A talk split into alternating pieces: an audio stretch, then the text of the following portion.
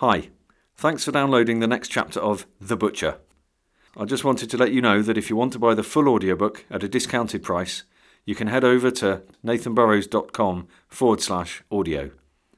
Alternatively, you can buy a full price copy at any audiobook store. The Butcher is also available on Kindle Unlimited, ebook, and print format, all via Amazon. In the meantime, I hope you enjoy the story. Chapter 5 The boardroom of Ketts of Norwich was on the top floor of a tower block called Partridge Towers, right in the middle of Norwich. The latest addition to the management team of Ketts of Norwich, Andrew Robertson, was setting out a large oval table in preparation for the board meeting later the same day. He wasn't technically a member of the management team, he was an intern. But as far as his mum was concerned, Andy was about to take over the company. Partridge Towers was a new building next to the bus station. Some of the city's residents loved its brown brick walls, angular construction, and huge windows. Most of them hated it. And the statue of Alan Partridge outside the front door was vandalised almost weekly. The boardroom sat on the top floor in the corner of the building, with two full walls that were floor to ceiling glass. Even if people hated the building, anyone who'd been up to the boardroom couldn't help but admire the view. Andy put glasses by each of the embroidered placemats on the table, turning them upside down as he placed them carefully on the table. If one got chipped, it would come out of his wages, and Ketts of Norwich didn't pay their interns much at all. As he placed a glass at the head of the table, where the chief executive officer would be sitting, Andy entertained a daydream in which he rubbed his testicles around the rim of the CEO's glass before putting it on the table. If the boardroom didn't have a glass wall that looked out onto the main office of the company, it might not have remained a daydream. Andy hated the CEO with a vengeance. Most of the company hated the CEO with a vengeance, so Andy wasn't on his own there. For a second, he wondered if anybody would do anything if he did drop his trousers and taint the glass with some man sweat. It might turn him into a company legend and persuade Karen in accounts to give him a second look and say something other than thanks when he delivered her post. He looked at her through the glass wall, sitting at her desk only a few feet away from him. Outrageously beautiful, well aware of it, and her head buried up her own arse. She didn't even notice him, as usual, and might as well have been sitting in a different building. Glasses distributed, a brief fantasy about Karen in accounts, and what they might do on the office photocopier abandoned, Andy turned his attention to the computer in the corner of the room. He wiggled the mouse to get rid of the screensaver, a rotating graphic that spun of Kett's of Norwich logo, and entered his password. His monitor was mirrored on the huge television mounted on the wall of the boardroom. Andy took a seat at what would be his position when the board meeting was on. Sitting in the corner and pressing the mouse button every time someone said, Slide, please.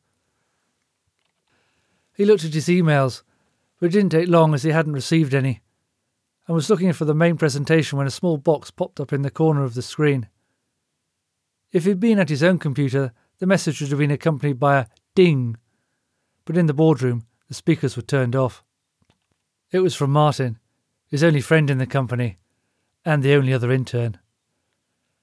Fancy a beer tonight, mate? The message with Martin the intern in the status bar read. All the company messenger accounts had first names and departments across the top. Apparently, the CEO had read somewhere that it's what Google did. No last names, only first names and departments. The word in the canteen was that the CEO was Charles the Big Cheese, but as no one Andy mixed with had ever been messaged by the big man himself, it stayed a rumour. Sure, meeting the murderers, Andy typed before setting his message status to Do Not Disturb. He found the presentation and brought up the first slide just as the door of the boardroom opened, and the first of the attendees filed in and took their seats, ignoring Andy as they did. Twenty minutes later, and ten minutes after the time the meeting was due to begin, the CEO lumbered into the room and took his seat.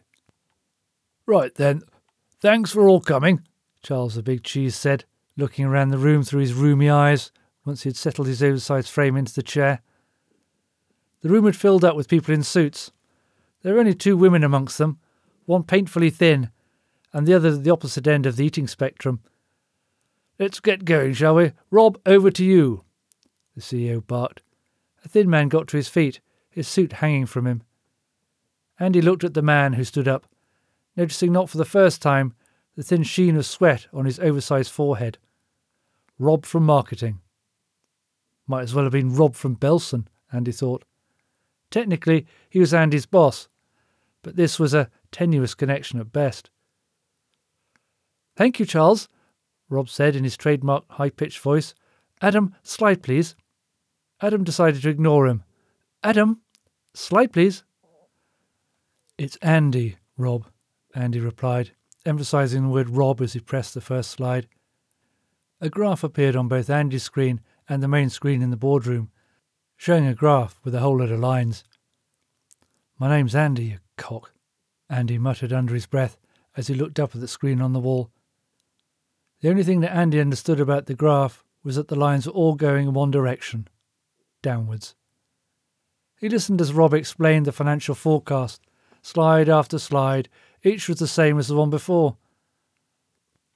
Andy was only an intern, but even he understood one thing. Ketts of Norwich was in deep shit. When Rob had finished going through the slide, an uncomfortable silence permeated the room. Andy had to stop himself laughing as Rob half sat down, then got back to his feet when the CEO gave him a look that anyone from Norfolk would describe as proper Mardy. Right, the CEO said, breaking the silence. That's not what I was hoping for. It was stifling inside the boardroom, but Andy didn't think that was why the CEO's face was so florid. If Charles went down clutching his chest, the one thing Andy knew was that he would be at the back of the queue for mouth to mouth. There probably wouldn't be much of a queue, though. Please tell me you have a plan, the big cheese asked, patting at his forehead with a red handkerchief that matched his face. Next slide, please, Adam, Rob said. Andy stabbed at the mouse with his index finger so hard he felt his fingernail split under the pressure. He looked up at the screen on the wall to see a new slide with the title Localized Marketing on it. So, Rob said, this is our latest marketing initiative. He paused and looked around the room. One or two of the attendees nodded at him, which Andy figured gave Rob the courage to continue. Our USP, our unique selling point, is that we are proper local. Even the name only means anything to locals. Andy had been born and bred in Norwich, and had a vague memory of learning at school something about a bloke called Kett being hung at Norwich Castle about a million years ago for stealing a loaf of bread or something. So, we build that into our product range, Rob explained. We launch a new range using only the best local produce, nothing from Europe. Just as well, Andy thought. Anything from over the channel would be three times the price anyway, thanks to the import duty that Brussels had imposed in the last few years. With Andy's help, Rob limped through the next few slides, all with graphs showing dotted upward arrows. Minimal road miles, maximum profit margins, nothing foreign, nothing from outside Norfolk, Rob continued. He paused, and Andy realised that was the grand finale of Rob's pitch. It was, Andy thought, just as well Rob wasn't in sales. All the heads in the room turned towards Charles and waited for his decision. Yes, Charles said a few seconds later. He thumped a chubby hand on the table, and the glasses that Andy had laid out earlier all trembled. Yes, I like it. Rob's expression changed into a half smile, half grimace, and Andy thought for a horrible few seconds that he had just seen what his boss's cum face looked like. So, where do we go from here? Charles barked. We need a name for this. Let's brainstorm it. Andy could tell from the way several of the meeting's attendees' shoulders drooped that this wasn't the first time they had been put through this. Rob walked across the whiteboard and grabbed a marker pen, taking the lid off with exaggerated enthusiasm. He looked around the room, avoiding Andy's eyes, and Andy watched as Rob waited for the magic to begin. Focus on local? The thin woman on the other side of the room offered. Rob wrote it on the whiteboard in careful lettering, with a question mark after it. Locally focused? The morbidly obese woman on the opposite side of the table countered. Rob recorded the offering as the two women looked at each other with hostile stares. Locally loved? This was from a man at the end of the table who Andy thought worked somewhere in marketing alongside Rob. Loving it local? Charles chipped in.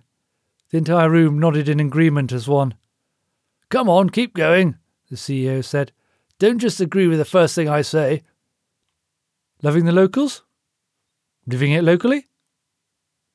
Local living? Rob was struggling to write them on the whiteboard as suggestions came thick and fast. Andy watched him as his boss broke into a proper sweat from scribbling on the whiteboard. Pride of Anglia, Andy muttered under his breath. Lovely locally? Local living? Stop! Charles slammed his hand back down on the table. The vibration shook the table so much that several of the board members reached for their glasses to steady them. Pride? Pride of Anglia? Who said that? There was silence around the room as the group looked at each other. Andy gave them a few seconds before slowly raising his hand. It was me, sir, Andy said, almost in a whisper. The CEO looked at him. His forehead creased. Who the fuck are you? He's one of my team, Charles, Rob said, cutting off Andy who had just opened his mouth. That's Adam, one of my youngsters who I'm teaching. He's doing well, with my help and experience. Andy was speechless but only for a few seconds. I'm Andy, sir, he said, looking at Charles. I'm an intern. Andy shot a sideways glance at Rob as Charles glared at them both. Right, I've decided, Charles said. I want that. Pride of Anglia. Perfect. Fucking brilliant. He looked around the room, eventually settling on Rob. Why could none of you lot have come up with that? What's your name again? Charles looked at Andy. Aaron, was it? Andy, sir. My name's Andy. You, marketing bloke. Charles pointed a chubby index finger at Rob. Hi, Aaron. I want him on the team. The CEO started scribbling in his notebook, and Andy ignored the dark look that he knew Rob was shooting across the table at him. There was a silence in the room as everyone waited for Charles to finish his notes. Under the table, Andy felt a foot nudge against his leg. He looked at his neighbour a man in a suit who had the expression of someone who had seen it all before. And his neighbour, a grin fixed on his face, nodded towards the screen in front of Andy. On the screen, an instant message had popped up. According to the status bar, it was from Karen in accounts. Andy, OMFG, last night was something else. I can hardly walk. Andy swallowed as he read the rest of the instant message. I'm never going to be able to look at Charles's desk again. Not after that. Hope it's not too sticky. A winking smiley face completed the message. Andy gulped, his mouth like sandpaper. He looked up at the main screen in the boardroom, where sure enough, the message was repeated in glorious technicolor. The only person in the room not staring at it was Charles, who was still scribbling. Andy closed the message down as quickly as he could before looking around the room. He was met with a mixture of expressions horror from the thin woman, outraged surprise from the morbidly obese woman, shock from Rob, and undisguised admiration from pretty much everyone else. He looked over his shoulder through the glass wall and caught his fellow intern Martin grinning at him from the desk where Karen in accounts normally sat. Bastard.